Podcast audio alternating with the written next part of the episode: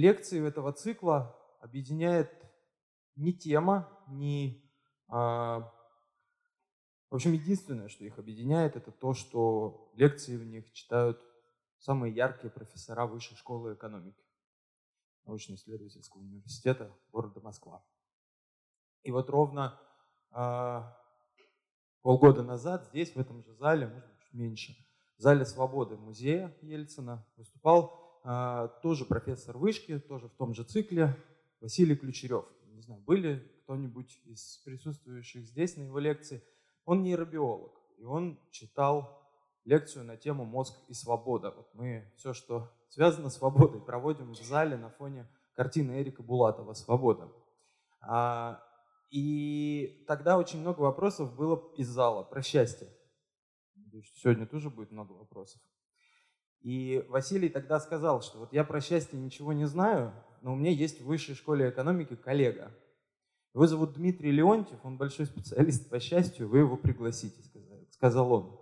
Мы, конечно же, написали а, Дмитрию, мы написали Дмитрию с приглашением. Дмитрий сказал, вы знаете, я про свободу про, свобо... про, про, про счастье, про счастье, да, я про счастье читал уже очень много раз.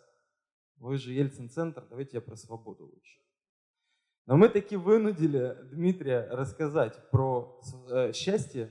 Вчера у нас запустился новый цикл, он называется «Вопрос спорный», это был цикл дебатов.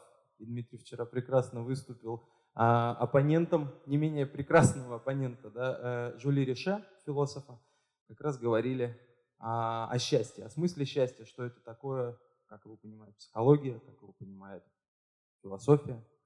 А сегодня про свободу. Ну вот я на этом заканчиваю свое долгое вступление. Нет, не заканчиваю, друзья. Я еще хочу сказать, что Дмитрий Леонтьев, кроме того, что он является доктором психологических наук а, и руководителем Международного центра позитивной психологии при Высшей школе экономики, а, он еще является издателем. Издательство называется «Смысл», и вот здесь две его книги э, этого издательства. Э, эти обложки вы можете найти в книжном магазине Петровский на втором этаже Ельцин-центра, и при желании эти книги можно приобрести. Все, вот на этом я точно заканчиваю, Дмитрий, и с удовольствием передаю вам слово.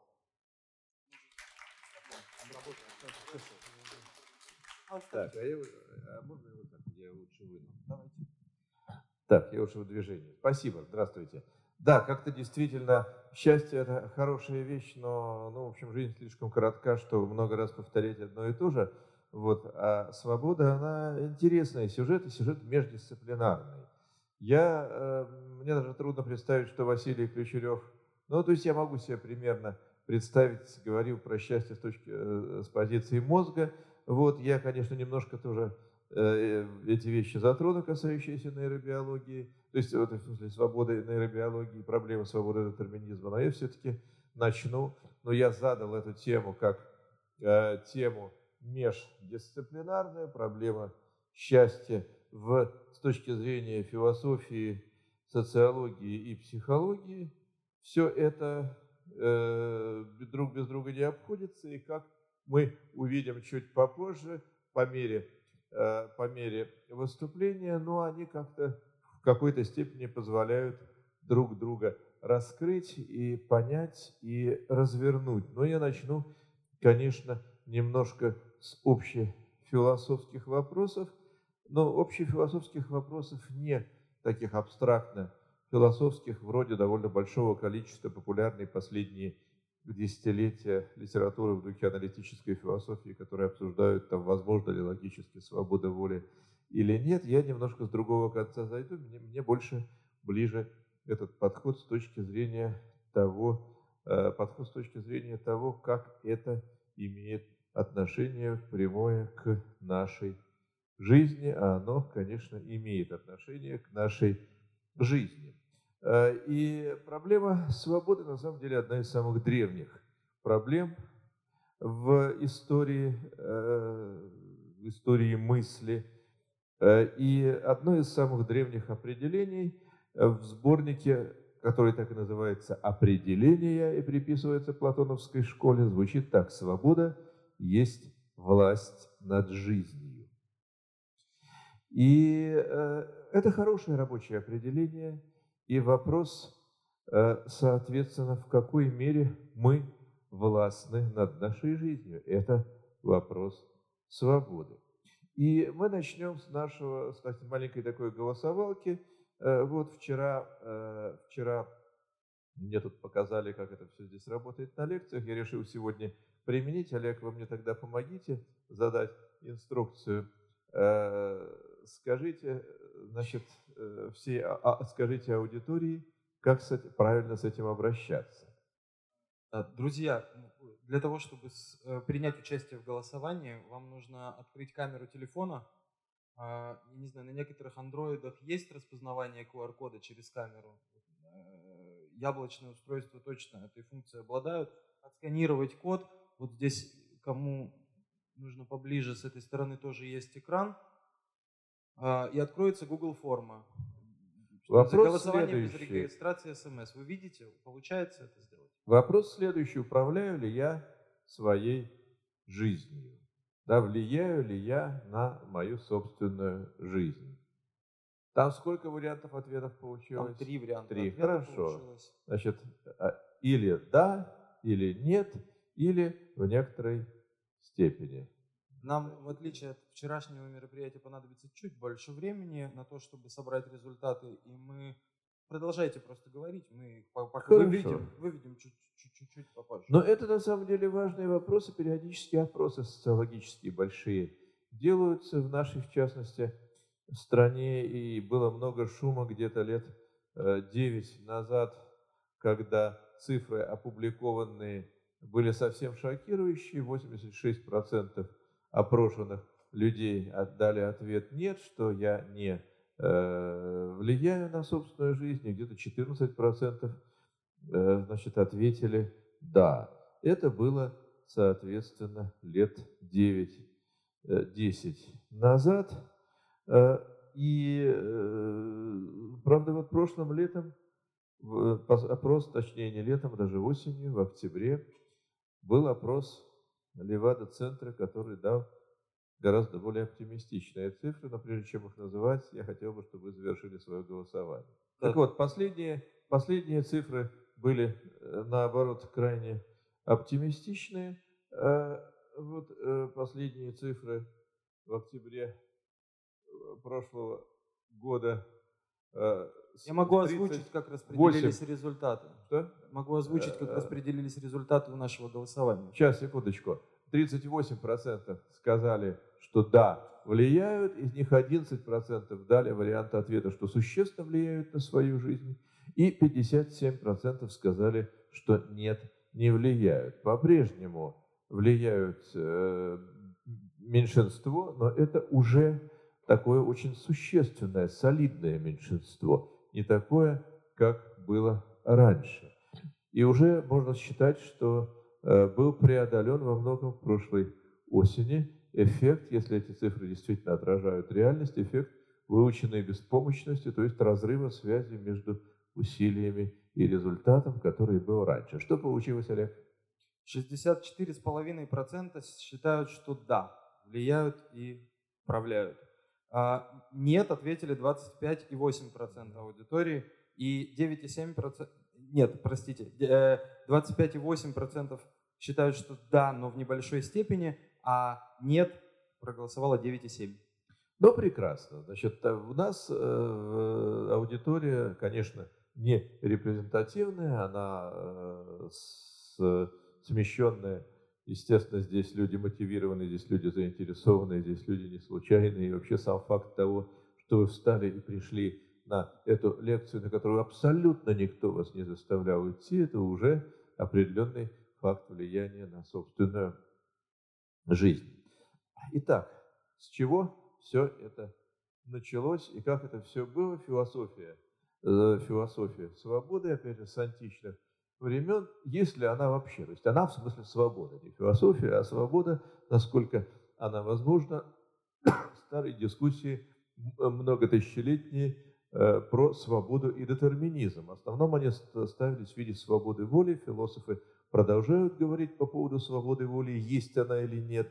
Но здесь, опять же, с моей колокольни, с колокольни психологической, это не совсем корректная постановка вопроса, но не совсем корректная постановка вопроса, так считаю не только я, но и там ряд, я позже вам там э, прочитаю некоторые очень авторитетные высказывания, ну хотя бы просто потому, что свобода и воля – это не совсем одно и то же. Эти вещи сейчас нынче существенным образом различаются. Эрих Фром в середине прошлого века говорил, что некорректно говорить про свободу воли, потому что свободна не воля человека, а свободен человек целостный, не какая-то отдельная ее, его функция в виде воли. А кроме того, в психологической науке понятие воля означает нечто другое, оно отделилось, эти два понятия разветвились, и воля – это не то, что является конечной причиной действия, а скорее это механизм обеспечения возможности действия, когда решение уже принято. При дефиците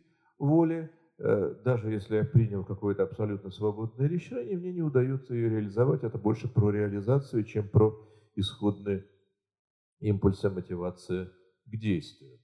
А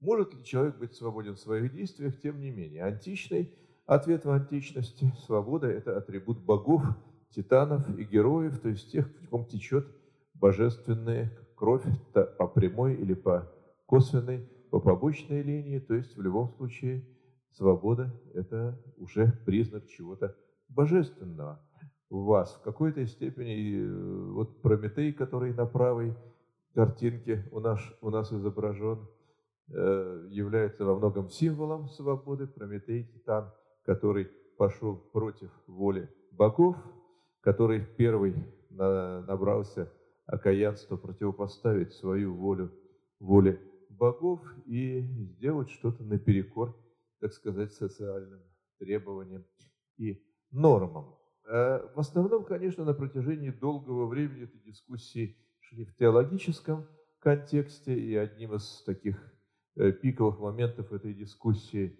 было, были в XVII веке теологические дискуссии уже постренессансные, когда Мартин Лютер – основатель протестантизма, выпустил трактат о рабстве воли, э, а Эразм Роттердамский, его э, такой свободомыслящий оппонент и современник, выпустил трактат о свободе воли, и Мартин Лютер доказывал, что не может быть никакой свободы воли, а, а исходя из Э, аргументов, таких вроде бы на то время казавшихся самоочевидными, но как же все предначертано, есть такая вещь, как воля Божья, без которой волосок с вашей головы не упадет, какой же может быть свобода, если все предопределено? А разум говорил, а, собственно, э, по чьему образу и подобию человек создан?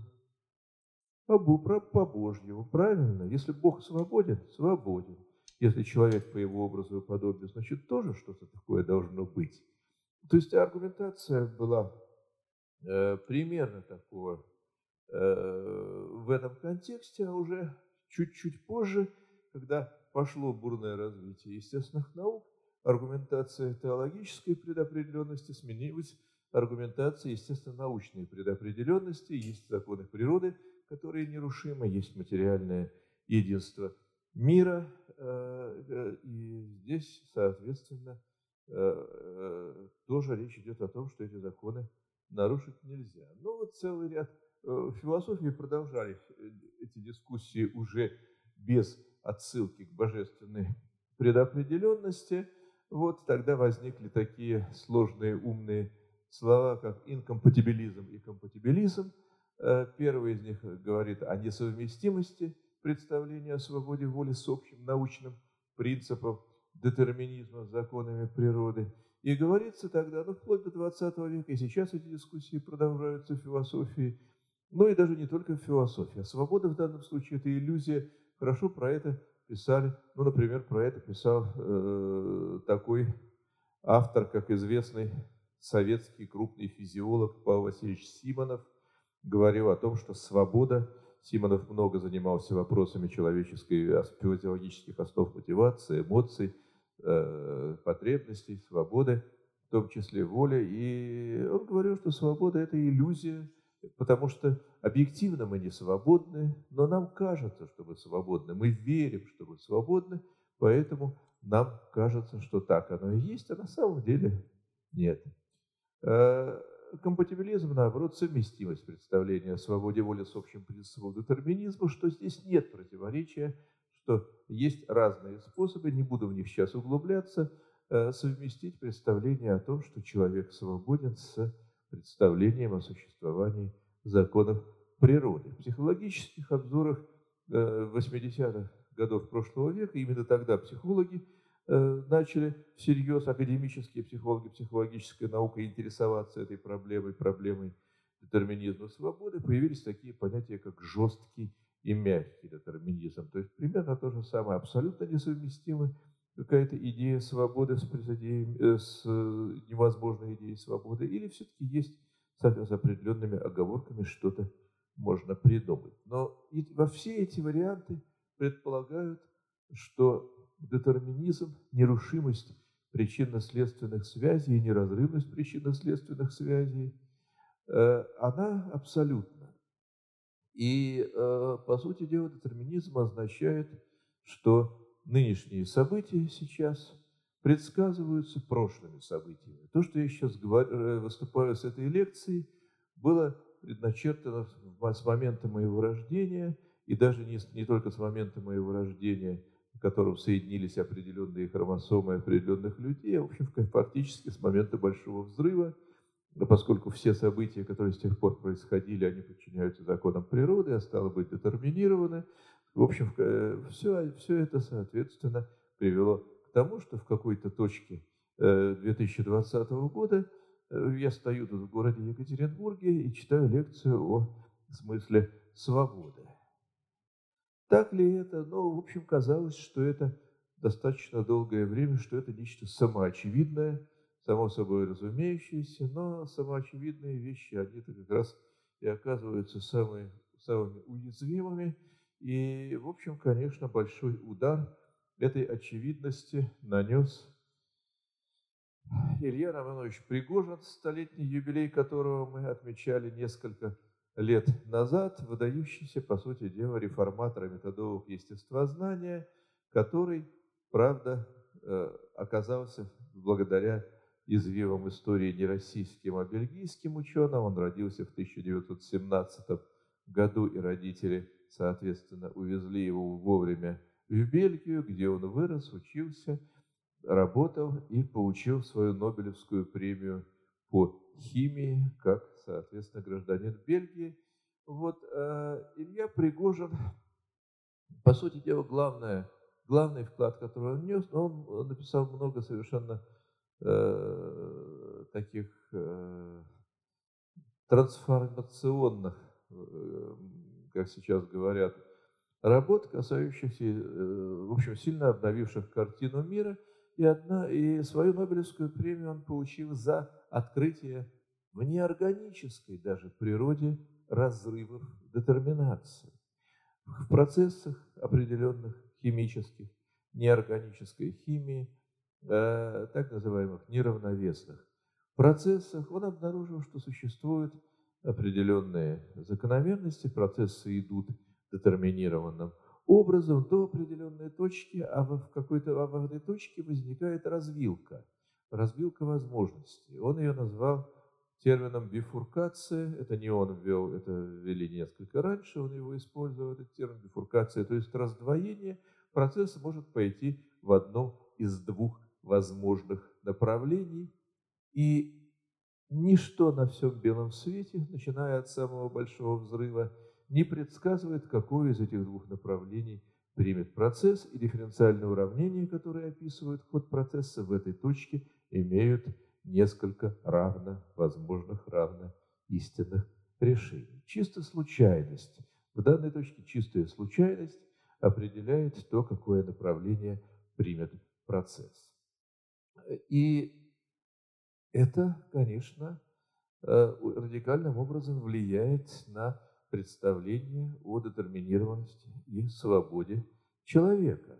Э, потому что если даже в неорганических процессах, детерминизм оказывается не абсолютен, то когда мы говорим о действиях человека, то там тоже самый детерминизм оказывается не, не, не полностью э, всепроницаемым, и, конечно, во многом наши действия, наша жизнь, наша, э, наши э, выборы детерминированы, но далеко не полностью, и в них обнаруживаются какие-то точки, в которых также имеют место разрывы. Каждый из вас может посмотреть, э, немножко оглянуться на свою собственную жизнь, э, так сказать, назад ретроспективно, и обнаружить в своей собственной жизни такие кусочки, такие отрезки, фрагменты, когда вы э, вроде бы довольно четко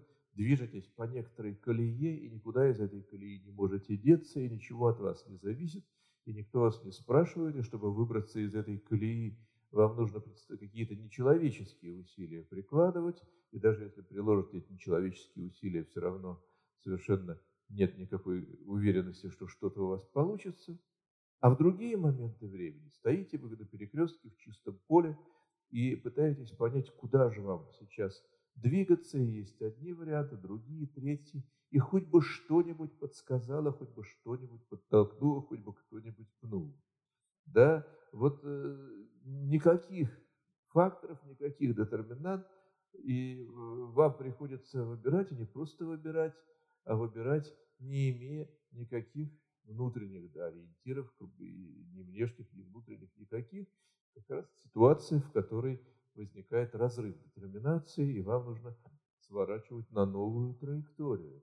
И э, Пригожин э, писал много по поводу того следствий, которые это имеет для исторических процессов. И он показывал, что год его рождения, 1917, был как раз годом таких бифуркаций, и многое, что происходило в этом году, а это была смена как раз траектории, смена одной детерминированной траектории на другую траекторию, но в тот момент было множество разных возможных траекторий, и то, та траектория, на которую вы в конечном счете попали, зависит от, определялась целым набором очень случайных событий. Но и сейчас мы тоже стремительно движемся к очередной точке бифуркации. Мы вошли в зону бифуркации, и сейчас картина очень-очень похоже напоминает это. Э, и один из выводов, как говорил Виктор Франков, замечательно сформулировал, человек детерминирован, но не пандетерминирован. То есть наша детерминированность не является сплошной, не является всеобщей, она имеет границы, она имеет разрывы, она имеет э, определенные ограничения. А как же когнитивные нейронауки? Думаю, что про это вам действительно Ключерев многое рассказывал, и часто э, когнитивисты э, э используют в качестве примера эксперименты Бенджамина Либета, известные, который показал, что задача выбора регистрации мозговой активности позволяет предсказать решение чуть раньше, чем сам испытуемый его в состоянии осознать и озвучить.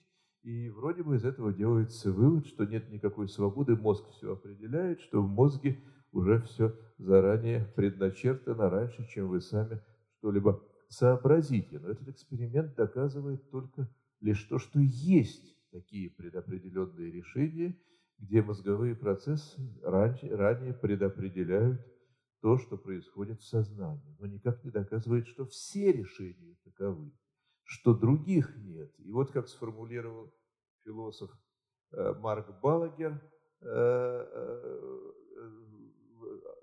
автор хорошей такой книжечки про свободу воли, все мы иногда действуем несвободно, всех нас иногда побуждает что-то вроде бессознательных планов, но такие вещи управляют нами не всегда. И, как, как ни странно, даже из нейро биологов и нейрофизиологов далеко не все придерживаются такой точки зрения отрицания свободы и приписывания всего мозгу. И в данном случае э, очень э, как раз позиции практически совпадающие с моей, позицию принимает крупнейший нейробиолог и, собственно, автор понятия когнитивной нейронауки самого Майкл Газанига. Я еще, когда был студентом, э, у нас в курсах физиологии высшей нервной деятельности э, Газанига, как автор, которого мы проходили, присутствовал. Вот. А сейчас он э, занялся проблемой свободы с точки зрения как раз нейробиолога. И он пишет, что мы отвечаем за свое поведение. Смиритесь с этим. Вся таинственная проблема свободы воли просто неверно сформулированная идея, основанная на социальных и психологических представлениях, которые существовали в определенное время в истории человечества и не подкрепляются современными научными данными. Таким образом, на, э, с этой, в этой части в общий вывод – свобода возможна. Вы, вероятно, слышали, что Иван Петрович Павлов говорил про рефлекс свободы. На самом деле это не рефлекс свободы, это как раз, по сути дела, э, ну, он назвал этим стремление собаку, собаки, которую привязывают к станку, освободиться от привязи, освободиться от пут, от веревок. Это не совсем свобода, это ближе к тому, что сейчас называют волей. Вот, и э, вот это развлечение, воля, э, потребность освободиться от того, что спутывает, что ограничивает, и уже свобода человеческая, которая направлена на определенную цель, смысл, задачу, вот это вот развлечение, оно очень важное. Фридрих Ницше сформулировал это различие в э, своей книге, так сказал, «Заратустра», в виде такой формулировки. Свободным называешь ты себя, твою господствующую мысль хочу я слышать, а не то, что ты сбросил ермо с себя. Из тех ли ты, что имеют право сбросить ермо с себя, таких немало, которые потеряли свою последнюю ценность, когда освободились от рабства. И здесь можно в это чуть дальше углубляться, но время у нас ограниченное – Свобода не значит отсутствие ограничений. В русском языке есть понятие, понятие воля, оно само по себе многозначное очень. Но вот э, в одной из своих книг мой хороший э, приятель, философ Григорий Тульчинский э, рассказывал историю про одного своего, своего знакомого, который в 90-е годы уехал, эмигрировал из Соединенные Штаты, из Петербурга. Потом через какое-то время он вернулся обратно. Пожив немножко в Петербурге, он опять собрался уезжать в Соединенные Штаты. Его спрашивают, слушай, чего ты уезжаешь, что тебе здесь э, не так? Да понимаете, говорит он, мне здесь свободы не хватает. Ну хорошо, а зачем ты тогда приезжал? Что тебе там не сиделось? Понимаете, а там мне воли не хватает.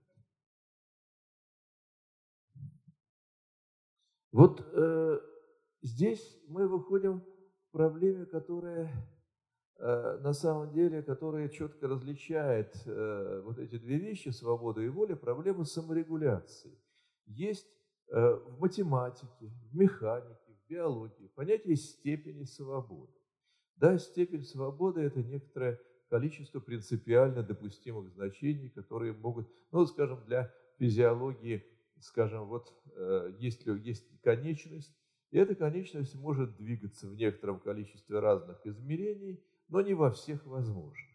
Да, то есть количество степеней свободы, в которых двигается конечность, э, определяется через, через, этот, через этот термин. Но парадокс заключается в том, что для того, чтобы сделать что угодно целенаправленное и осмысленное, чтобы взять, например, кликер со стола, я должен ограничить степени свободы моей руки. Я должен отсечь все лишние степени свободы и заставить ее двигаться так, как мне нужно.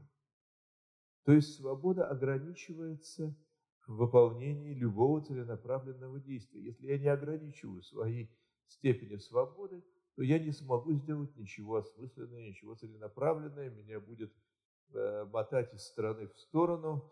Вот, э, я бы сказал, что российский национальный вид спорта – это метание не чего-то, а просто. И э, вот чтобы эти ограничить метание, вот требуется, я опять же, про, про саморегуляцию это очень-очень большой вопрос, который я не могу вкладываться далеко, влезать. Вот. Но, в общем, в целом, любое целенаправленное действие обязательно предполагает ограничение собственной свободы. Но эта свобода у меня должна быть как ресурс, когда я начинаю целенаправленные действия, чтобы было что ограничивать и вкладывать в этот процесс. И Стругацкие действительно замечательно сказали, что высшая свобода – это когда у тебя нет выбора, то есть когда ты уже абсолютно на пути туда, куда надо, и никаких вариантов быть не может. Еще один важный момент, касающийся проблемы свободы, да, вот саморегуляция питается свободой, можно сказать, топливо, сгорающее в топке осмысленного, целенаправленного действия. Следующий момент – свобода и сознание. Эрих Фром говорил, что это, по сути дела, одно и то же. И, в общем, в этом есть довольно большая доля истины. И Фром выделял по меньшей мере шесть разных аспектов осознания, и все они, осознание всех этих шести аспектов, каждого по отдельности и всех вместе, придают нам большую степень свободы. Осознание того, что хорошо, а что плохо, делает нас более свободными. Но опять же, вы потом отсека должны отсечь все лишние движения, не двигаться к тому, что плохо, но главное, что свобода характеризует принципиальную возможность не только делать добро, но и делать зло, иначе это не свобода. Да? Э, осознание того, какой способ действия подходит для достижения цели, осознание собственных желаний, осознание реальных возможностей, осознание последствий и осознание того, что осознание еще мало. Все эти виды осознания, они имеют самое прямое отношение к перспективам нашей свободы. И э, в контексте психологии сознания важный, очень важный э, механизм – это рефлексия. Рефлексия – это взгляд на себя со стороны. Самодистанцирование – это нечто большее, чем сознание. Я должен э, как-то отнестись к самому себе, занять позицию по отношению не только к окружающему миру, но и по отношению к самому себе. Это и вкладывается в понятие рефлексии. И Виктор Франкл, который говорил о самодистанцировании или самоотстранении как одной из двух главных антропологических способностей человека, он говорил про три вида свободы, которые определяются нашей возможностью занять позицию по отношению к тому, что нас детерминирует. Свобода по отношению к окружению, свобода по отношению к влечениям, свобода по отношению к собственной наследственности, к генотипу. Все это вещи, которые нас, на нас влияют, нас детерминируют. И окружающая нас среда и внешние обстоятельства, и наши собственные желания, влечения, и наша наследственность. Но они нас э, перестают детерминировать жестко фатальным образом, когда мы оказываемся в состоянии занять позицию по отношению к ним, разотождествиться с ними, осознать, что я не есть моя наследственность, я не есть мои потребности. Я могу э, занять некоторую отдельную позицию, как-то к, ними, к ним отнестись, и даже внешняя среда. Франкл описывал в одной из своих книг, но я могу целую лекцию только про Франкла читать, и даже несколько. Вот, он в одной из своих книг описывал, э, э, вспоминал, как будучи в нацистском концлагере, вечером э, идут колонны под конвоем э, заключенные с работы после тяжелого рабочего дня, едва переплета, едва, значит, ноги волоча. И он в такие моменты представлял себе, что воображал ситуацию, что вот все это кончено, что они освобождены, что он в университете, его приглашают на конференцию, он выходит на трибуну и рассказывает о том, как это было в концлагере, рассказывает про свои переживания, это помогало ему отстраняться, дистанцироваться от реальной ситуации и делало в большей степени переносимой те переживания, ту ситуацию, ту окружающую обстановку, с которой он сталкивался.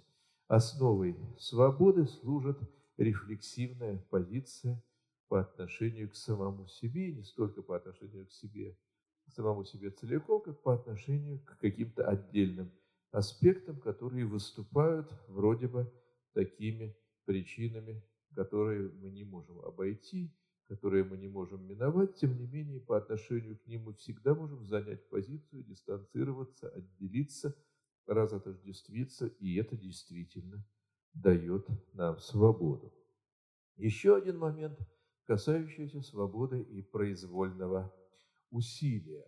Но, по сути дела, значит, мы говорим иногда соотносим свободу со спонтанностью, но спонтанность – это в терминах Льва Семеновича Выгодского низшая натуральная функция, это не сама свобода, это такая предпосылка свободы, спонтанность. Спонтанность – это что-то естественное, что мы наблюдаем и э, у братьев наших меньших.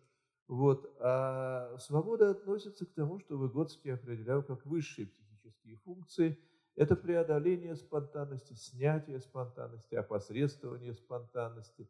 Здесь сюда включено осознание, включено усилие, включена произвольность. Это высшая психическая функция. В этом смысле свобода оказывается искусственным надприродным явлением, и это очень хорошо сформулировал Федор Иванович Тютчев, говоря о том, согласии полное в природе, лишь в нашей призрачной свободе разлад мы с нею создаем, сознаем. То есть свобода, она не относится к природе. Во-первых, она призрачна, то есть Тютчев сомневался с нашей том, что она реальна, но дело в том, что в любом случае это разлад с природой. Это не есть что-то натуральное, естественное, спонтанное. Это что-то вот э, более э, искусственное, человеческое, как это стали описывать последнее, уже, уже существенно позже Тютчева. Еще один момент, который надо... Так, да, очень важный момент – роль паузы для свободы нулевая. Ролло Мэй, один из основателей гуманистической психологии, говорил о том, что свобода находится в паузе между стимулом и реакцией. И это некоторое практическое руководство по поводу того, как действовать. Если что-то вызывает у вас потребность немедленно отреагировать, немедленно как-то эмоционально среагировать, и вы собой не владеете в этот момент – нужно сделать паузу, взять паузу. Как только вы делаете паузу, вы разрываете жесткий механизм связи, стимул, реакция, и в следующий момент, как только вы просто не, э, э, не, спешили, не спешили реагировать, а взяли маленький тайм-аут, после этого вы взяли ситуацию и свои собственные действия в свои руки. Все, вы уже свободны, как только сделали эту паузу. Про это же говорил э, выдающийся отечественный психолог Дмитрий Николаевич Узнадзе, один из первых академических психологов, кто писал про проблемы свободы в 1940 году в своем учебнике «Общая психология», он говорил о том, что нулевой, собственно, уровень свободы, первый, самый такой базовый, это свобода воздержаться от действия, свобода что-то не делать. И это самый такой вот первый начальный этап, а уже дальше – Следующим этапом мы берем в руки ситуацию, и возникает свобода что-то делать. Ну и, конечно, это замечательно сформулировал такой выдающийся философ, как Михаил Михайлович Жванецкий.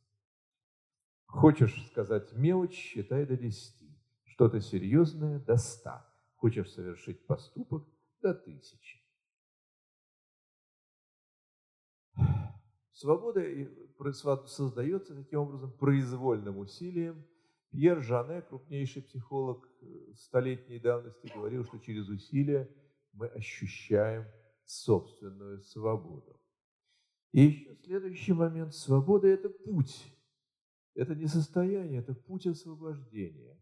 Никто не может сделать другого свободным для. То есть нам могут освободить, снять с нас узы, цепи, путы, сделать свободным от. Но чтобы стать свободным дня, для, чтобы стать свободным для, чтобы обрести некую позитивную свободу, мы сами должны пройти путь внутреннего освобождения. Освобождение прежде всего от симбиотических связей в процессе развития личности. Эрих Фром как раз говорил, что, собственно, путь развития – это последовательность рождений. Мы продолжаем рождаться до глубокой старости. Наше, наше появление на свет – это только первый этап рождения.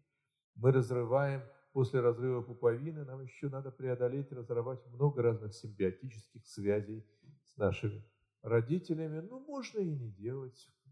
Вопрос вкуса, это может и не происходить если вас не интересует результат. И вот э, по отношению к движению к автономии сначала мы преодолеваем физическую связанность с материнским организмом, потом зависимость в плане физических помещений передвижения, потом зависимость в плане возможности действий, потом зависимость в плане э, построения картины мира и ориентации в мире, потом зависимость на уровне ценностей и смыслов, и в конечном итоге – конечным путем этого развития, к которому приходят, конечно, далеко не все, я, естественно, не говорю о присутствующих, это автономная личность, и это замечательно метафорически выразил Иосиф Бродский, э, говоря, что человек – существо автономное на протяжении всей жизни. Ваша автономность все более увеличивается. Это можно уподобить космическому аппарату. Поначалу для него, на него в известной степени действует сила притяжения к дому, к базе, к вашему, естественно, Байконуру.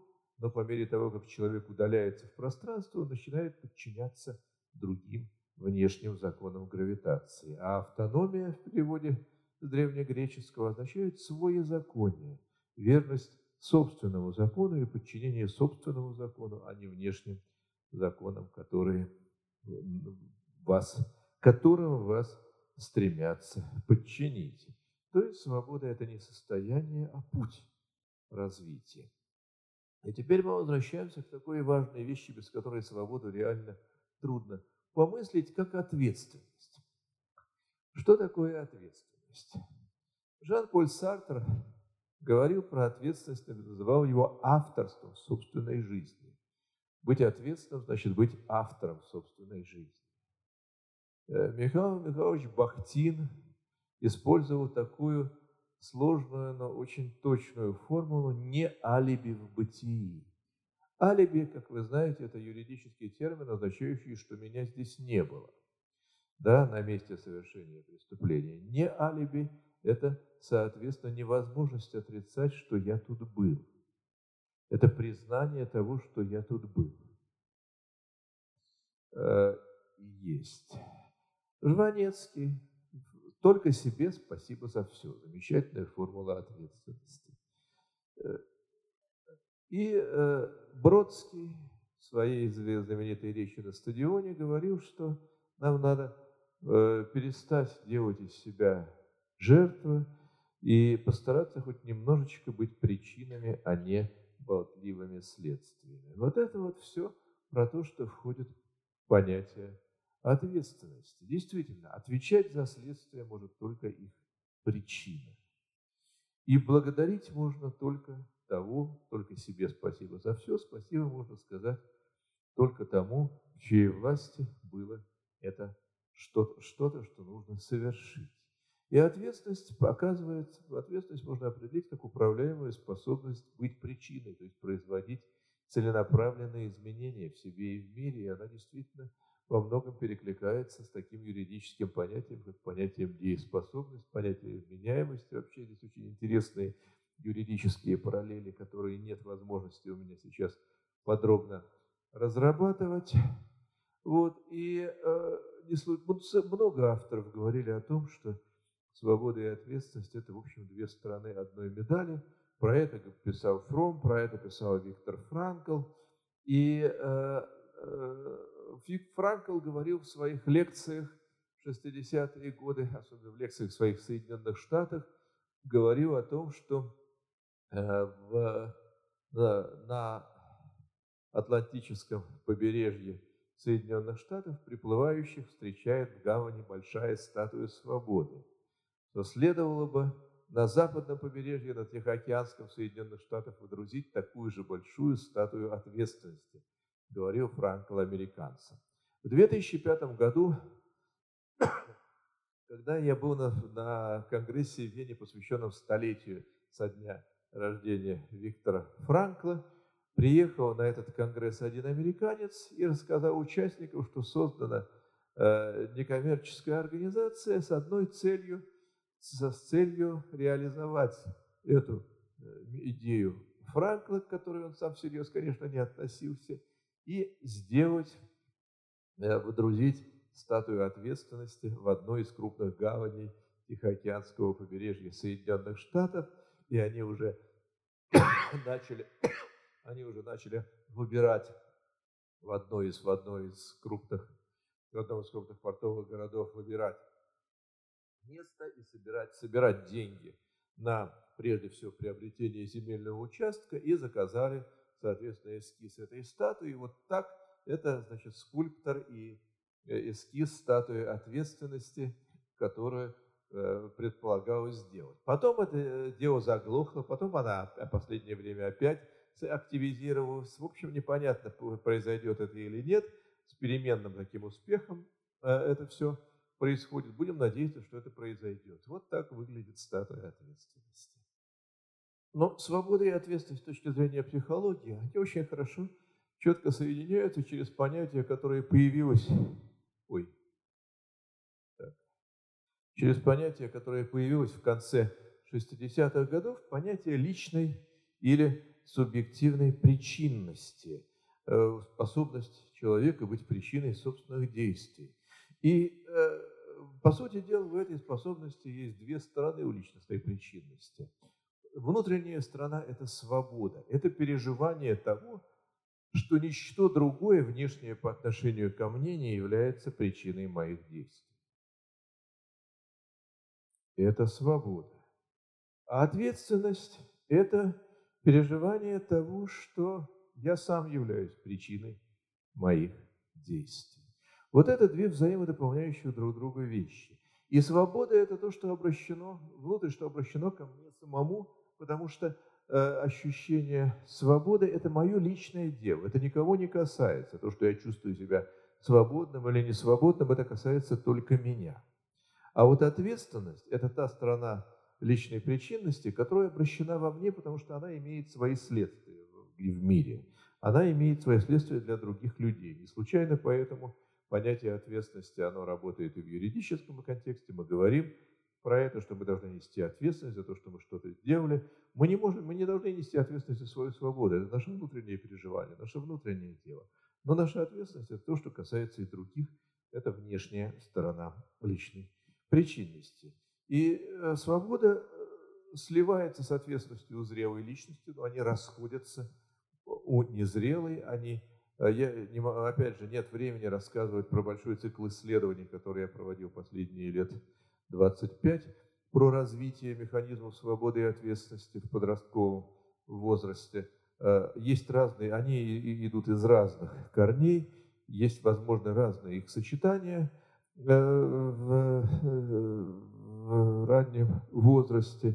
И они либо могут сходиться, могут э, интегрироваться и образовывать единую саморегулируемую, самодетерминированную, свободную ответственную деятельность зрелые личности, но могут у взрослых тоже и не, не, не сливаться, не э, интегрироваться, и тогда э, мы имеем взрослых людей, не прошедших полностью подростковый кризис и полностью не являющихся, что называется, хозяевами своих собственных действий. И если коротко это все обозначить, ответственность – это способность быть причиной, а свобода – это способность не быть следствием других причин по отношению к собственным действиям. И резюме по психологической части.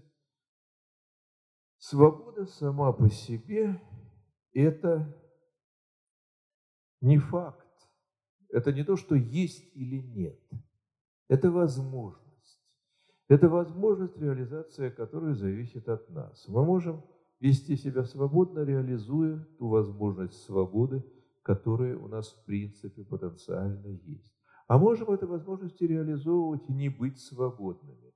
Эрнст Неизвестный как-то в одном газетном интервью сказал, в свободном обществе Никто не может заставить человека не быть рабом. Это свободный выбор. И открывает эту возможность, само по себе наличие возможности, то есть здесь два момента. Первое – это открытие самой возможности, но и второе – реализация этой возможности. Обе эти вещи очень непросты. И эта возможность личность открывает через открытие экзистенциального опыта и работу освобождения. Тот путь, про который я упоминал. Ответственность есть способность быть причиной событий собственной жизни и слияние свободы и ответственности есть мера, предпосылка и следствие личностной зрелости. Еще одно голосование, пожалуйста. То же самое, соответственно, вопрос, ну, почти такой же, чуть отличается в формулировке. Считаете ли вы, что вы можете управлять собственной жизнью, влиять на собственную жизнь, на то, что с вами происходит?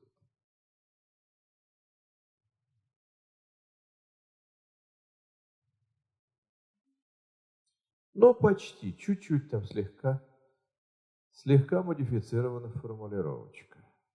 Но суть примерно та же. Результаты мы, наверное, уже потом, когда кончим, чтобы сейчас время не тратить.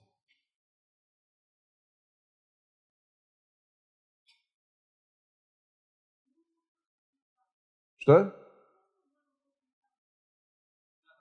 Но почти похоже, и главное, время прошло. Именно в таком порядке. Сначала думал, все-таки социология вроде логичнее между философией и психологией ставить, но по потом как-то понял, что в логике конкретно данного выступления лучше вот так.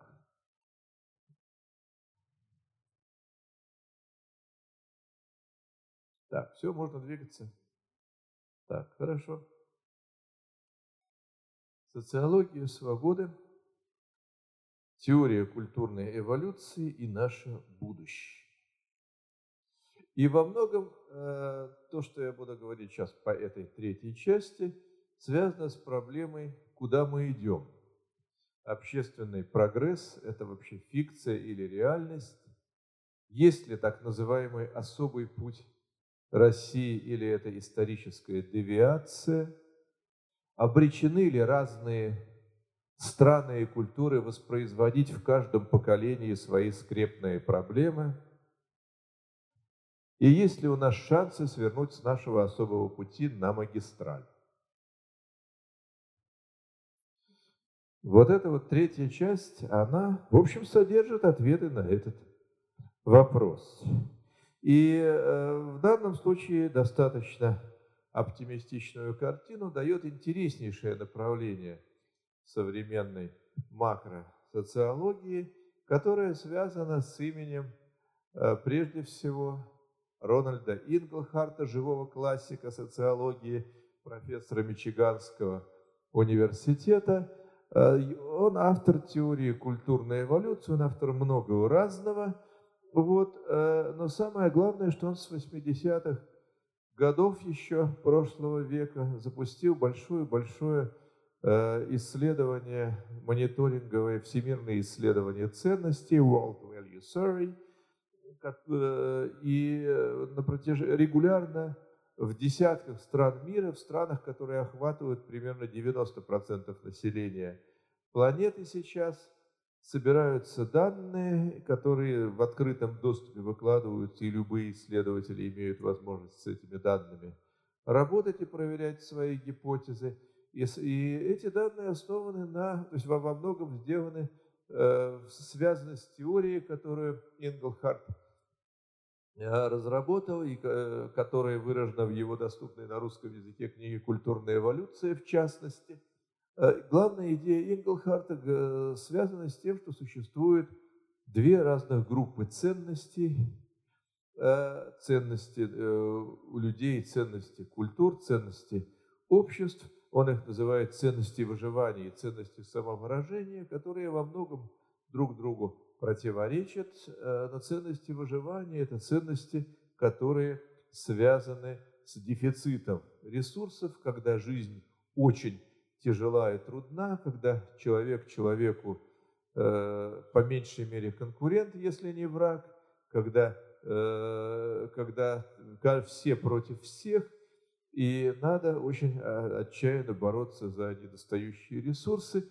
На первое место выходят ценности выживания, э, ценности там, защиты, ценности э, конкуренции. А когда э, жизнь становится уже не такой тяжелой, когда ресурсов становится больше и более или менее начинает хватать до всех, проблемы выживания отступают на задний план, и на первое место выступают ценности самовыражения, как он их называл, ценности, связанные с э, образом жизни, с индивидуальными особенностями, с ценностями э, самореализации. Но он обобщенно назвал их ценностями самовыражения э, в широком смысле слова.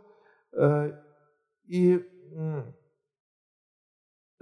когда уже нету постоянной фрустрации, и на той фазе развития, когда эта фрустрация еще есть, когда на первом месте ценности выживания, там абсолютно естественно жесткое авторитарное силовое управление, нетерпимость к чужакам, ксенофобия, идейное и ценностное единство, нетерпимость к отклонениям, к ереси и так далее.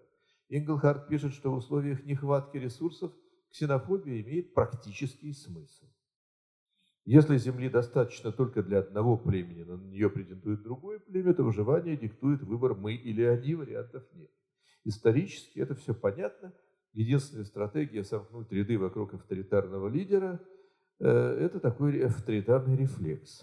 Но по мере того, как формируется то, что он называет экзистенциальной безопасностью, снижение риска для жизни, здоровья, удовлетворения базовых потребностей, человек уже не пропадет – и то, что стало складываться во многих странах после Второй мировой войны, то ценности меняются, и на первое место выходят ценности свободного выбора, люди расслабляются, возникают ценности разнообразия, терпимость становится нормой. Вот то, что в социологии называют традиционно постматериалистическими ценностями. В развитых странах они начинают интенсивно проявляться с 60-х годов, вот во многом конфликт поколений – с 60-е годы связан был именно с этим. Причем э, ну, 60-е годы, кстати, не только в экономически развитых странах, но и у нас это период ценностного прорыва, хотя вроде бы в экономике и политике у нас ничего особенного тогда не происходило, но в, в плане общественной атмосферы именно тогда довольно много что-то стало меняться. И одно из очень важных положений теории Энгелхарта, которая была подтверждена на большом количестве данных – это то, что э, соотношение ценностей выживания и самовыражения у людей не меняется, но оно меняется с поколениями. То соотношение, те, те ценностные ориентации, которые у человека сформировались, они и остаются до и конца жизни примерно такими же. Но каждое новое поколение, оно уже в большей степени сдвинуто в направлении ценностей самовыражения. А сами индивиды э, об этом отношении ригидны, но в когортах населения э, эти ценности меняются. Люди, которые вступают в жизнь позже, у них более такие уже э, расслабленные ценности. Я сейчас не буду даваться. Вот в эта картинка левая, здесь э, э соотношение одних и других групп ценностей по отношению по отношению к возрастным группам. Вот белые столбики – это постматериалистические ценности. Здесь четко видно, как изменяется соотношение в разных возрастных когортах. Э, культ, есть, конечно, зависимость, зависимость соотношения этих ценностей с культурной, с каким-то культурным фоном, есть некоторый эффект колеи, э, колеи потому что на этой графике здесь видно э, две оси означают соотношение двух групп ценностей. Здесь соотношение ценностей выживания и ценностей самовыражения по оси абсцисс, по оси ординат соотношение традиционных и секулярно-рациональных ценностей. И здесь видно, что страны вполне логичным образом группируются в этом пространстве ценностей. Но дело в том, что как раз во всех, во всех странах происходят изменения в, одну, в одном и том же направлении. Эти изменения происходят достаточно э, сначала медленно, достаточно постепенно идет наращивание доли ценностей э, самовыражения по отношению к ценностям выживания.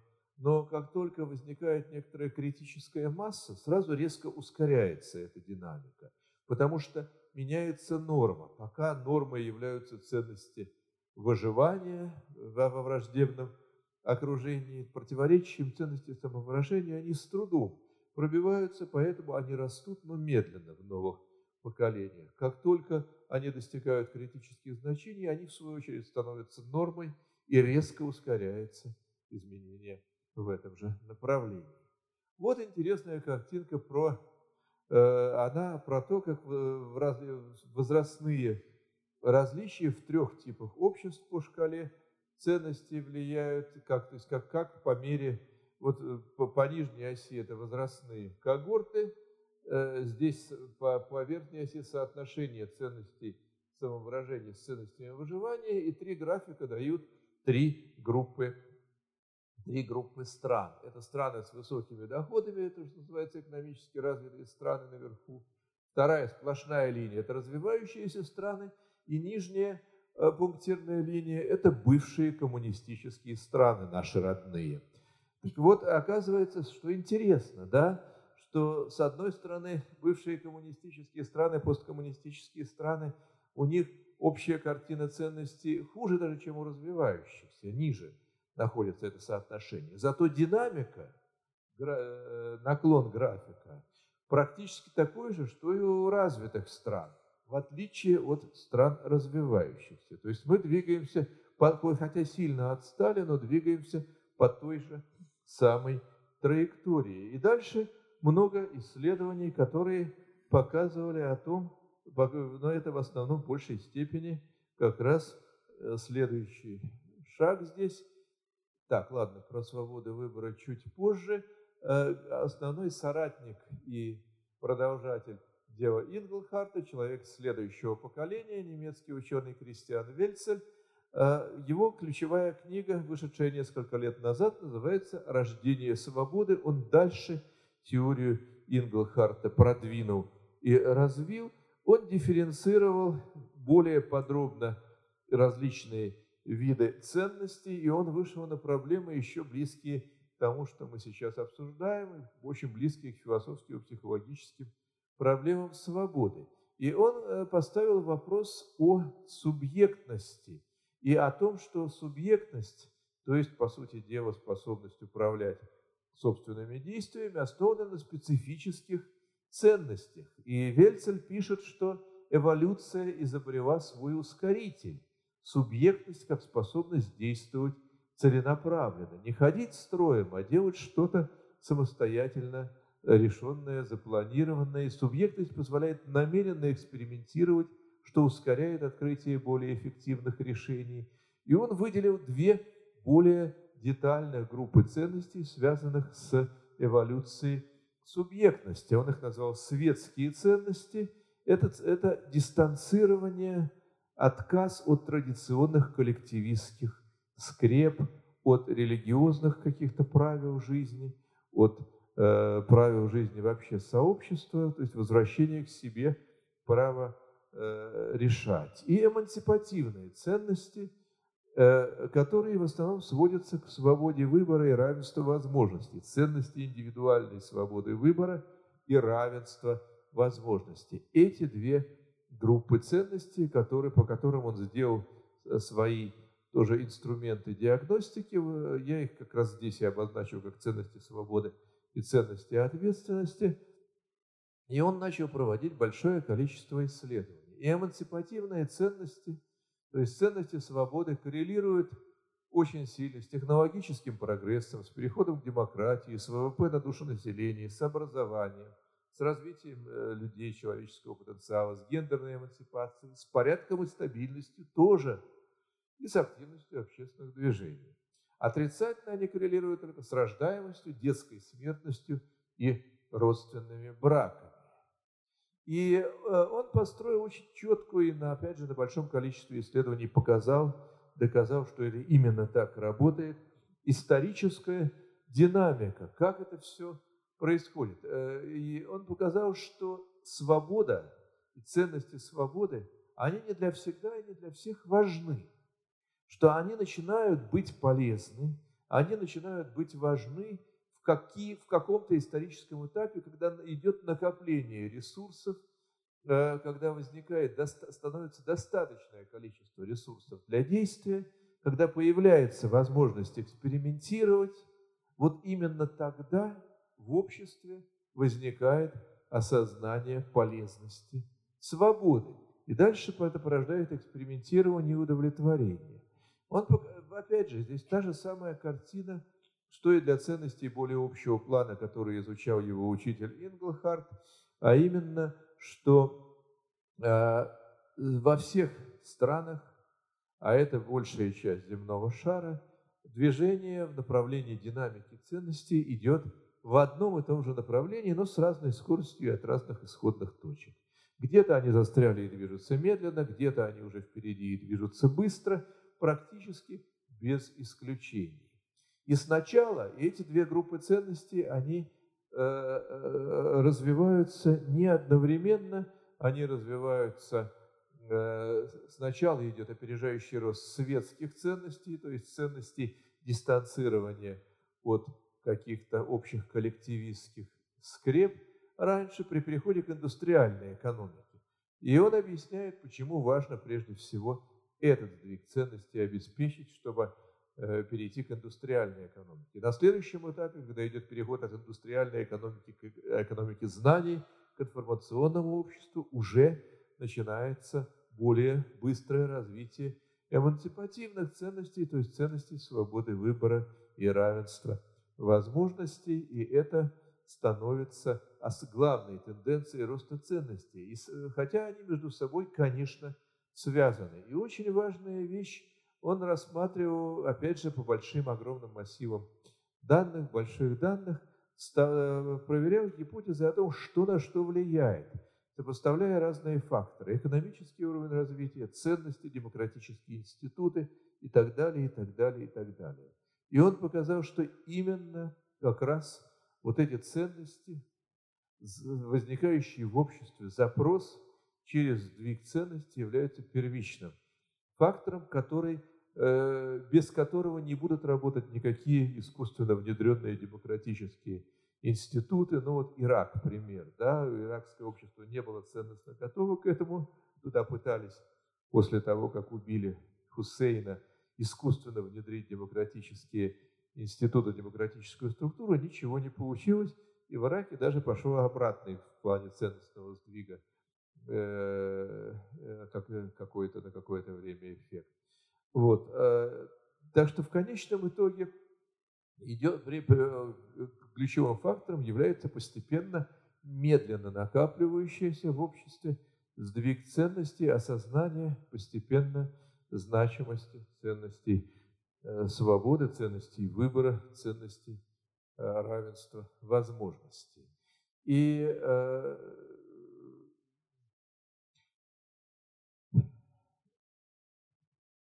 ну вот это некоторое общее, общее резюме. Общее резюме. Еще надо добавить, что одно из исследований большое, которое было опубликовано в 2009 году при участии Ингухарта Вельцеля и ряда ведущих позитивных психологов, оно было посвящено э, субъективному благополучию и счастью. Опять же, в этих самых десятках стран динамика за несколько десятков лет и факторы, которые на это влияют. И было обнаружено в этом исследовании, что свобода выбора, чувство свободы выбора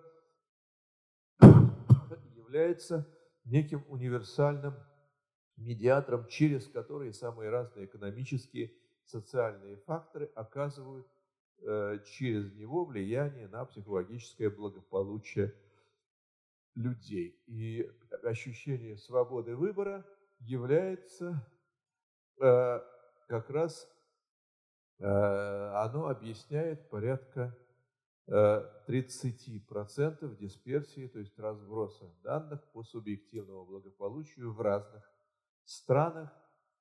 И экономическое развитие, и развитие демократических институтов, и в целом общественная либерализация, все это сказывается на том, что мы ощущаем, что у нас в большей степени, что мы в большей степени можем выбирать наши действия, и именно через ощущение свободного выбора это приводит к росту субъективного благополучия и к росту счастья. Так что это не просто некоторые абстрактные вещи, это то, что имеет самое прямое отношение к нашему счастью. Я, э, вот э, эти вещи, мне кажется, достаточно хорошо объясняют э, то, что происходило в прошлом летом в Москве, события, свидетелем которых в какой-то степени я был, и э, теория Инглхарта и Вельцеля, в общем-то, она показывает, что никуда мы не денемся, что все будет хорошо. Все, спасибо. На этом я завершаю, чтобы чуть-чуть осталось времени на вопросы.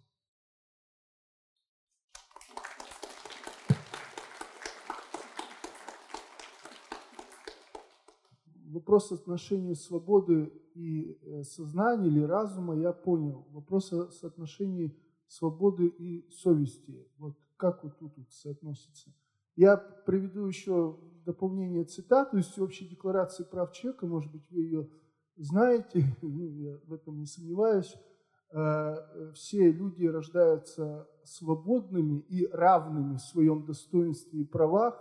Они объединены они, они наделены разумом и совестью и должны поступать по отношению друг к другу в духе братства.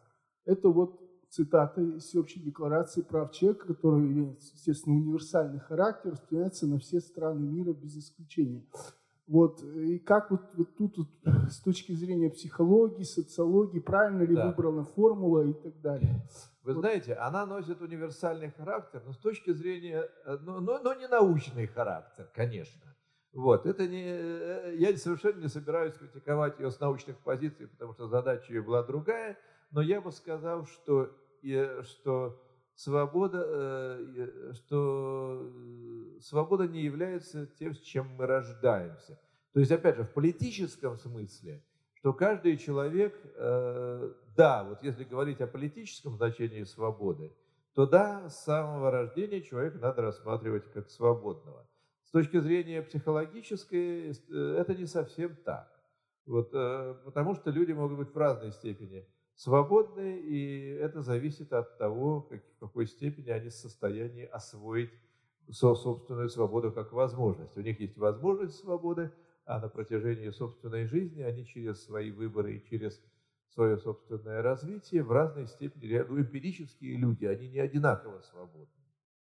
Да, то есть люди, которые, есть большинство, всегда большинство, везде большинство, которое живет по умолчанию, не задумываясь, не рефлексируя, и здесь просто нет места для свободы. А человек, который ставит э, под вопрос самого себя и внешнее окружение, которое в состоянии рефлексировать, он уже движется по пути к свободе, по пути к освобождению. Да? Человек, у которого нет вопросов ни к чему, это как раз отсутствие реальной свободы, хотя, конечно, потенциальная возможность всегда есть.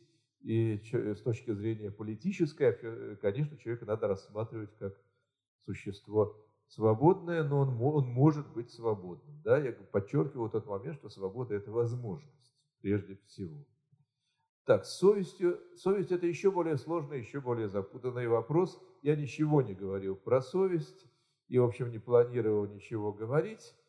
Э, я, наверное, здесь, мне ближе всего точка зрения Виктора Франкла, который связывал совесть с ответственностью, что совесть – это внутренний э, как раз ориентир, э, орган смысла, как его называл Франкл, то, что помогает нам увидеть тот смысл, который кроется в каждой ситуации, и еще это то, перед чем я несу ответственность. За что я отвечаю, понятно, а перед кем я отвечаю, вот, соответственно, у людей религиозных есть ответ более глобальный, у людей нерелигиозных они останавливаются на ответе перед собственной совестью.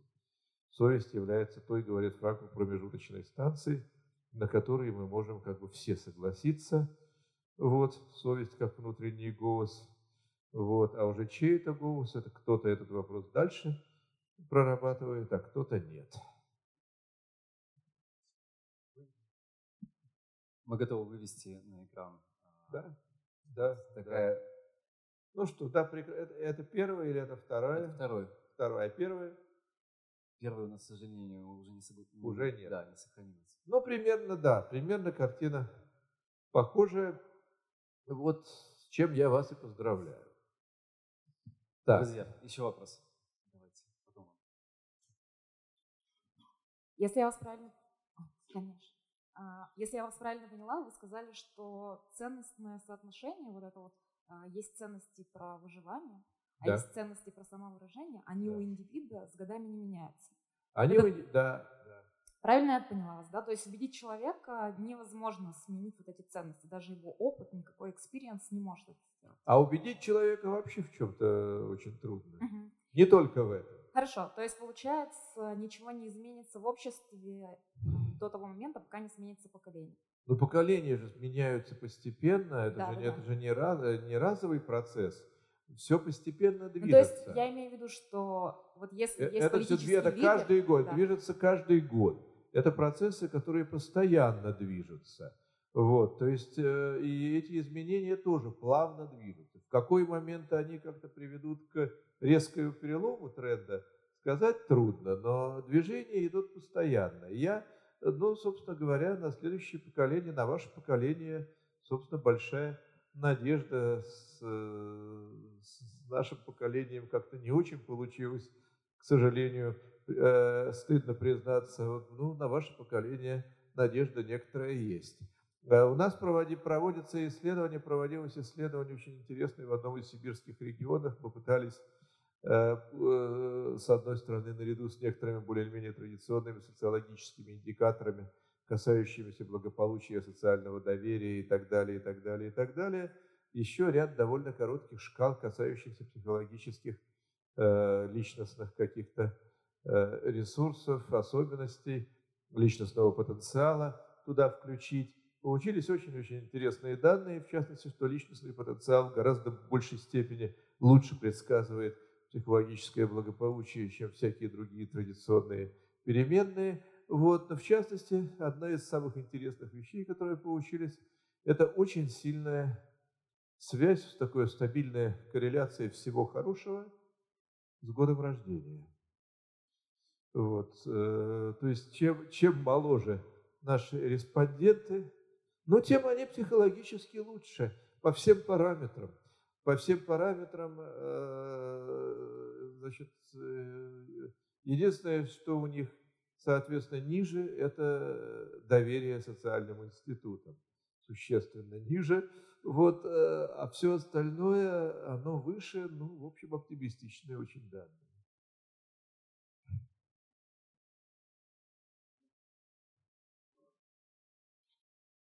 Да, я прошу прощения, мы в интернете сейчас разыскиваем ваше отчество, так? И никак его найти не можем. Почему вы его скрываете? А, почему? А, Алексеевич, если хотите, да. да. Дмитрий Алексеевич, я хочу вас поблагодарить, во-первых, за лекцию, да, но она, как вот у нас говорят, в Уральском федеральном университете суперская. Так? Спасибо, спасибо. Но у меня вопрос следующего плана. Значит, вот э, две с лишним тысячи лет назад был такой же человек, да, вы немножко его напомнили, который говорил, что человек значит, э, делает плохо, потому что не знает, как надо делать хорошо. Как только он это узнает, да, так у нас все образуется. Вот. Ну, я этот же вывод у вас вот в заключении вашем услышал, что мы, в общем, движемся к хэппи-энду, да? Но, к сожалению, да, да, эти... сейчас минуточку, я не задал еще вопрос. Значит, ну вот две с половиной тысячи лет прошло, да, а мало что в этом смысле изменилось. И человеческая, общая человеческая история планетарная была по преимуществу кровавой. Так. Вот. Я а, хочу вот о чем спросить. Вышла такая любопытная книга, да, Харари, вы наверняка ее знаете, «Сапиенс. Краткая история человечества», где он показывает, что все-таки история человечества обусловлена нашей природой, да, и не мне рассказывать психологу, что в природе есть и э, значит, э, стремление к насилию, агрессия, инстинкт садизма, мазохизма, страх кастрации, стадный инстинкт, то, что описывал э, любимый вами Фрейд, так и все его последователи. И скованность вот этой биологии, да, биологической эволюции, она никуда не исчезла, поэтому тот хэппи-энд, который вы сейчас прогнозировали, он а, существует только в наших мечтах, так и в иллюзиях. А на самом деле вполне возможно может произойти нечто обратное. Вот как вы это прокомментируете? Спасибо, с большим удовольствием. Вы знаете, э, да, здесь много что можно прокомментировать. Я с этим э, не согласен, и вот по какой причине.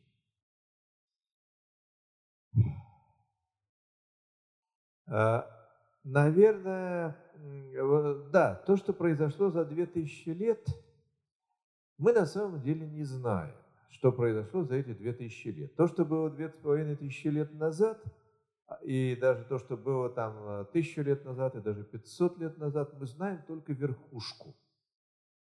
Мы не знаем, что было под этим айсбергом. И э, я, конечно, не буду даже ссылаться на те картинки, которые недавно э, появлялись там в сетях по поводу существенного уменьшения количеств человеческих жертв с веками, да, людей, гибнущих там в войнах и так далее. Ну, ну, действительно, очень убедительная статистика, но дело не в этом. Дело, конечно, вопрос о природе человека. Вопрос очень-очень интересный. В какой степени человек, э, в какой степени так оно будет всегда, или мы из этого можем как-то дальше выходить. В психологии э, последние э, где-то сто лет целый ряд разных авторов приходят, но, по сути дела, к одним и тем же идеям, э, и практически не ссылаясь друг на друга – Э, наиболее, пожалуй, наиболее популярны они сейчас в варианте Канемана теория двух систем. То есть у нас существует определенная система по умолчанию, система регуляции управления поведением по умолчанию, и вообще большинство людей живут по умолчанию. Э, по сути дела, наше, наше сознание – это большая роскошь, немногие ее включают в каких-то критических точках принятия решений. Но Э, такая возможность, опять же, существует. Э, в, э, существуют постепенно накапливающиеся сдвиги, прежде всего, культуры продвинутых, развитых стран, а экономически развитые страны, они еще и подталкивают культурное определенное развитие. Культурное развитие в какой-то степени подталкивает и поддерживает возможности работы сознания. Опять же, это только возможности, которые ничего не гарантируют. В современном мире есть огромное количество возможностей развиваться и огромное количество возможностей не развиваться на любой вкус.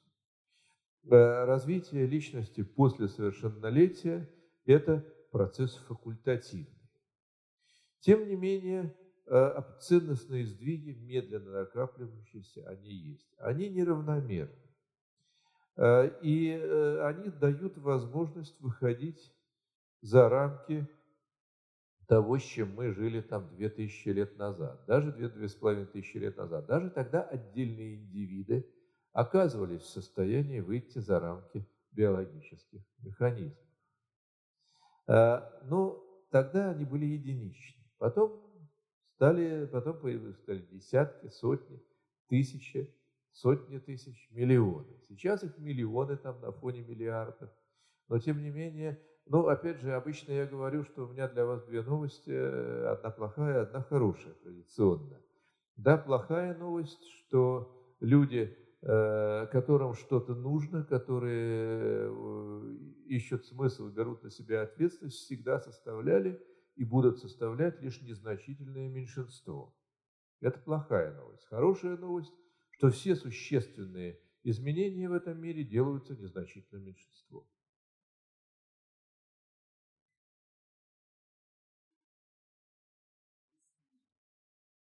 Но это вопрос, на котором всегда, по которому всегда будут сомнения. Это вопрос, который будет висеть еще очень-очень долго.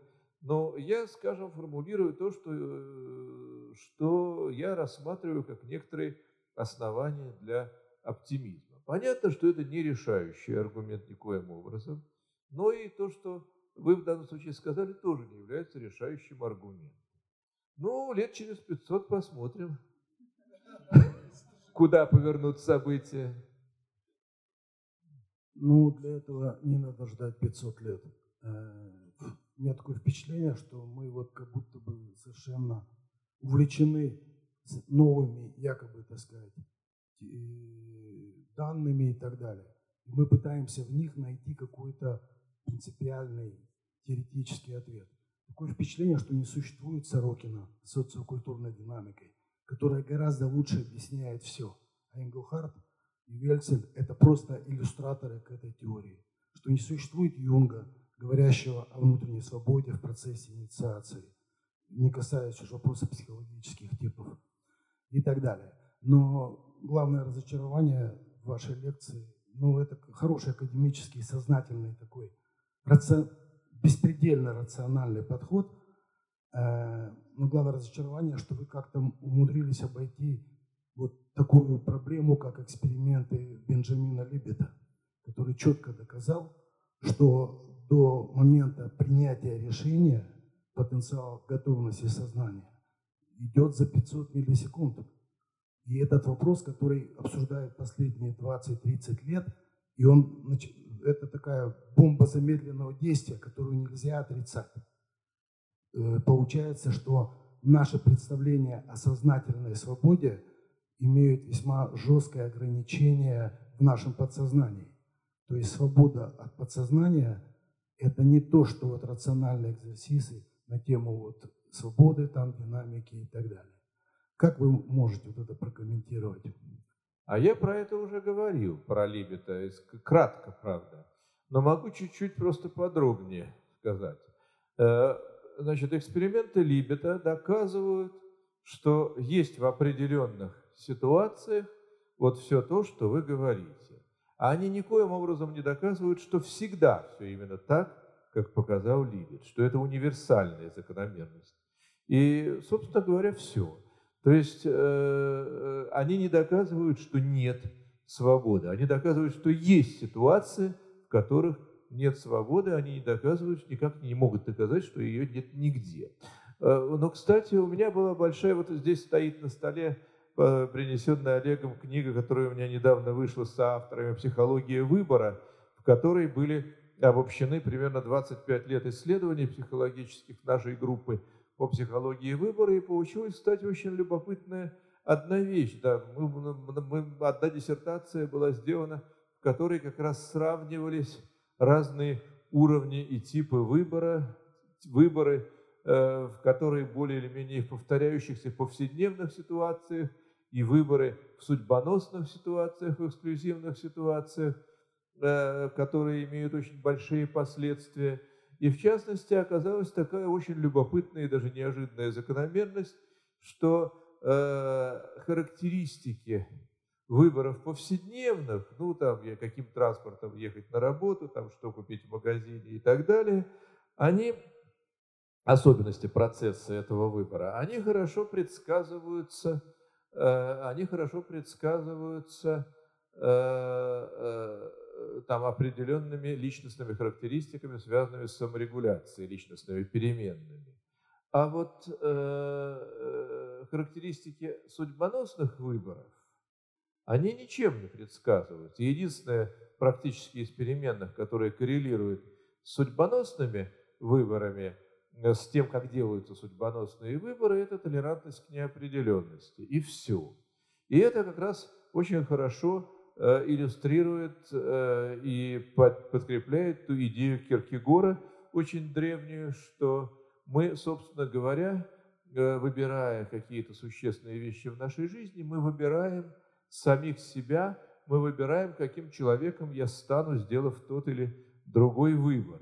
Э, и я уже не, не делая тот или другой выбор, я просто становлюсь другим человеком, и поэтому я не воспроизвожу себя, каким я был до сих пор. А в повседневных выборах, таких малосущественных, да, я воспроизвожу себя, и эти выборы предсказуемы. И как раз эксперименты Либета, они именно с такими выборами, в которых, по нашим данным, человек вполне предсказуемо воспроизводит себя. А есть выборы, в которых мы не воспроизводим себя, если мы хотим что-то важное в нашей жизни э, улучшить. Вот э, пусть, соответственно, много, много здоровья Либету, но его результаты нельзя генерализовать. Друзья, у нас э, совсем немного времени, да. чтобы мы еще Что успели... касается Сорокина, конечно, это грандиозная фигура, но что касается э, Инглхарта и Вельцеля, у них огромнейший массив данных, почти беспрецедентный. Э, очень трудно найти другие такие данные, которые можно сравнить с тем, что набрали они. И они в данном случае не столько, если бы они были только авторами теории, то это было бы не настолько важно и принципиально, но э, они э, свою теорию поверили огромным массивам данных и огромным количеством исследований. Э, закончу. Мы Давайте один вопрос, чтобы мы успели встретиться еще в Петровском, чтобы подписать книги для тех, кто это хочет сделать. Вот молодой человек тянул, извините, раньше. Здравствуйте. А в самом начале лекции сказали, что ну, достаточно много вами сказано о счастье. К сожалению, не знаком с высказываниями. И интересно, параллель свободы и счастья как? Ну вот я попытался это сделать в самой концовке, когда э, вышел как раз на те исследования, в которых эти вещи были прямо связаны. Вот переживание свободы выбора оказывается фактором опосредующим влияние других факторов на переживание счастья и субъективного благополучия, как оказалось. Вот эта работа, значит, Инглхарта, Петерсона, Вельцеля и Фоа, четырех авторов 909, 2009 года. Но там по этому исследованию был еще целый ряд публикаций. Вот. Э, ну, наверное, ну, в принципе, это, наверное, главное. Э, вот. А так про счастье там у меня много разного висит в сети. Да, кстати, буквально на днях вышел специальный выпуск журнала «Мониторинг общественного мнения», журнал электронный, который издается, издает в ЦИОМ. Это специальный выпуск, посвященный проблеме счастья и субъективного благополучия. И там у меня большая теоретическая обзорная статья на эту тему. Это в открытом доступе. Мониторинг общественного мнения. Но это профессиональная статья, но и много разных таких вот э, медийных вещей, просто если пошарить по сети. Ну, в таком случае у нас есть, это был короткий вопрос и короткий ответ. Давайте тогда еще один у нас на него время найдется. А, здравствуйте, э, Дмитрий Алексеевич. Спасибо вам большое за интересное выступление. Но у меня немножко а, вопрос касательно завтрашнего дня. То есть, может быть, э, такой несколько футуристический. А, ну, на данный момент э, вообще категория свободы и вообще представление свободы это есть некоторое, и наше понимание есть некоторая привилегия человека, да?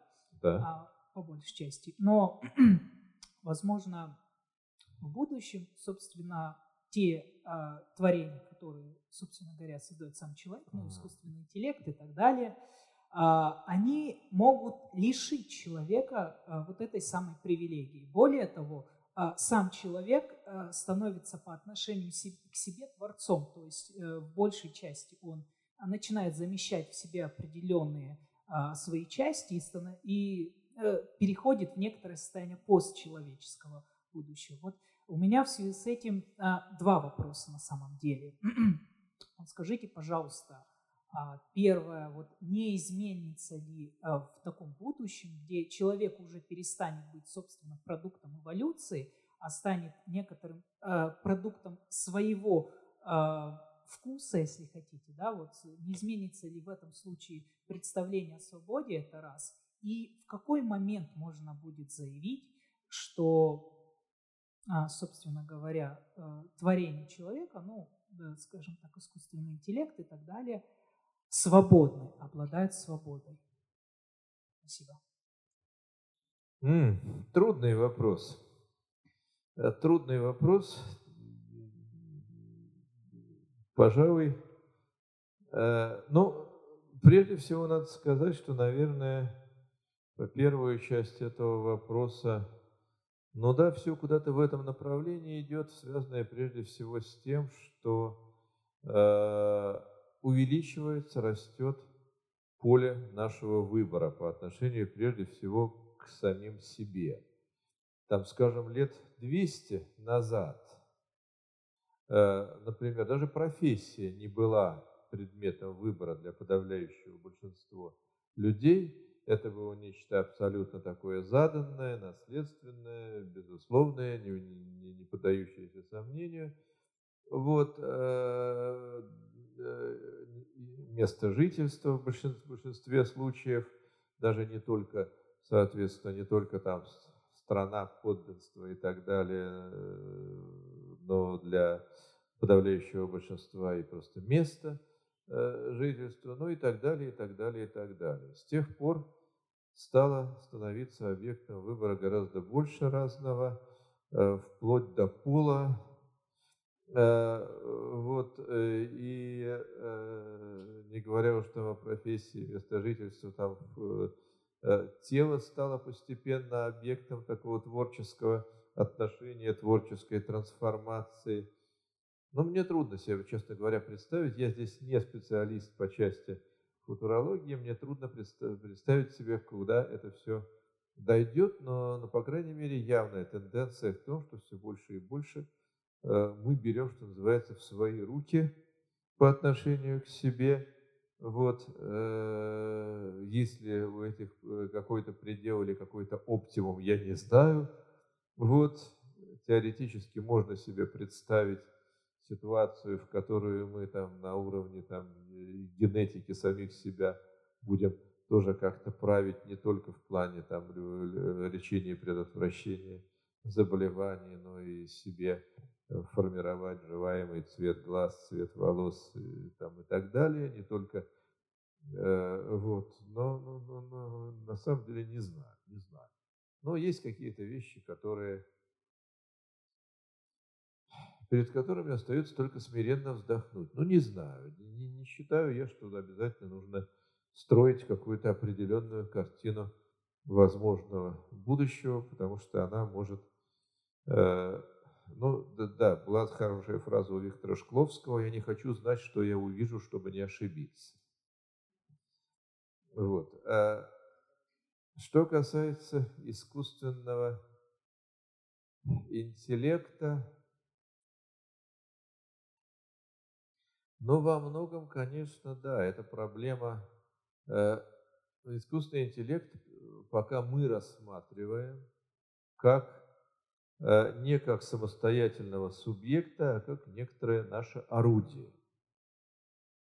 Если у него возникнут какие-то другие идеи на этот счет, э, вот, то здесь понятно, что возникнет некоторый конфликт, который, там, скажем, в кино, в литературе неоднократно обыгрывался. Но здесь тоже ситуация такая, в которой я предпочту не, не гадать. Нет, не буду ничего на самом деле говорить, но сейчас во многом как-то под влиянием этого я сейчас перечитываю такого э, очень актуального и современного автора, хоть и полувековой давности, как Лем, который очень много предвидел именно в этом плане, чего еще тогда не было даже близко. И всем, всем рекомендую, кто этой темой интересуется. Ну что, на этом, наверное, мы будем заканчивать. Э, давайте поблагодарим Дмитрия Леонтьев, дамы и господа.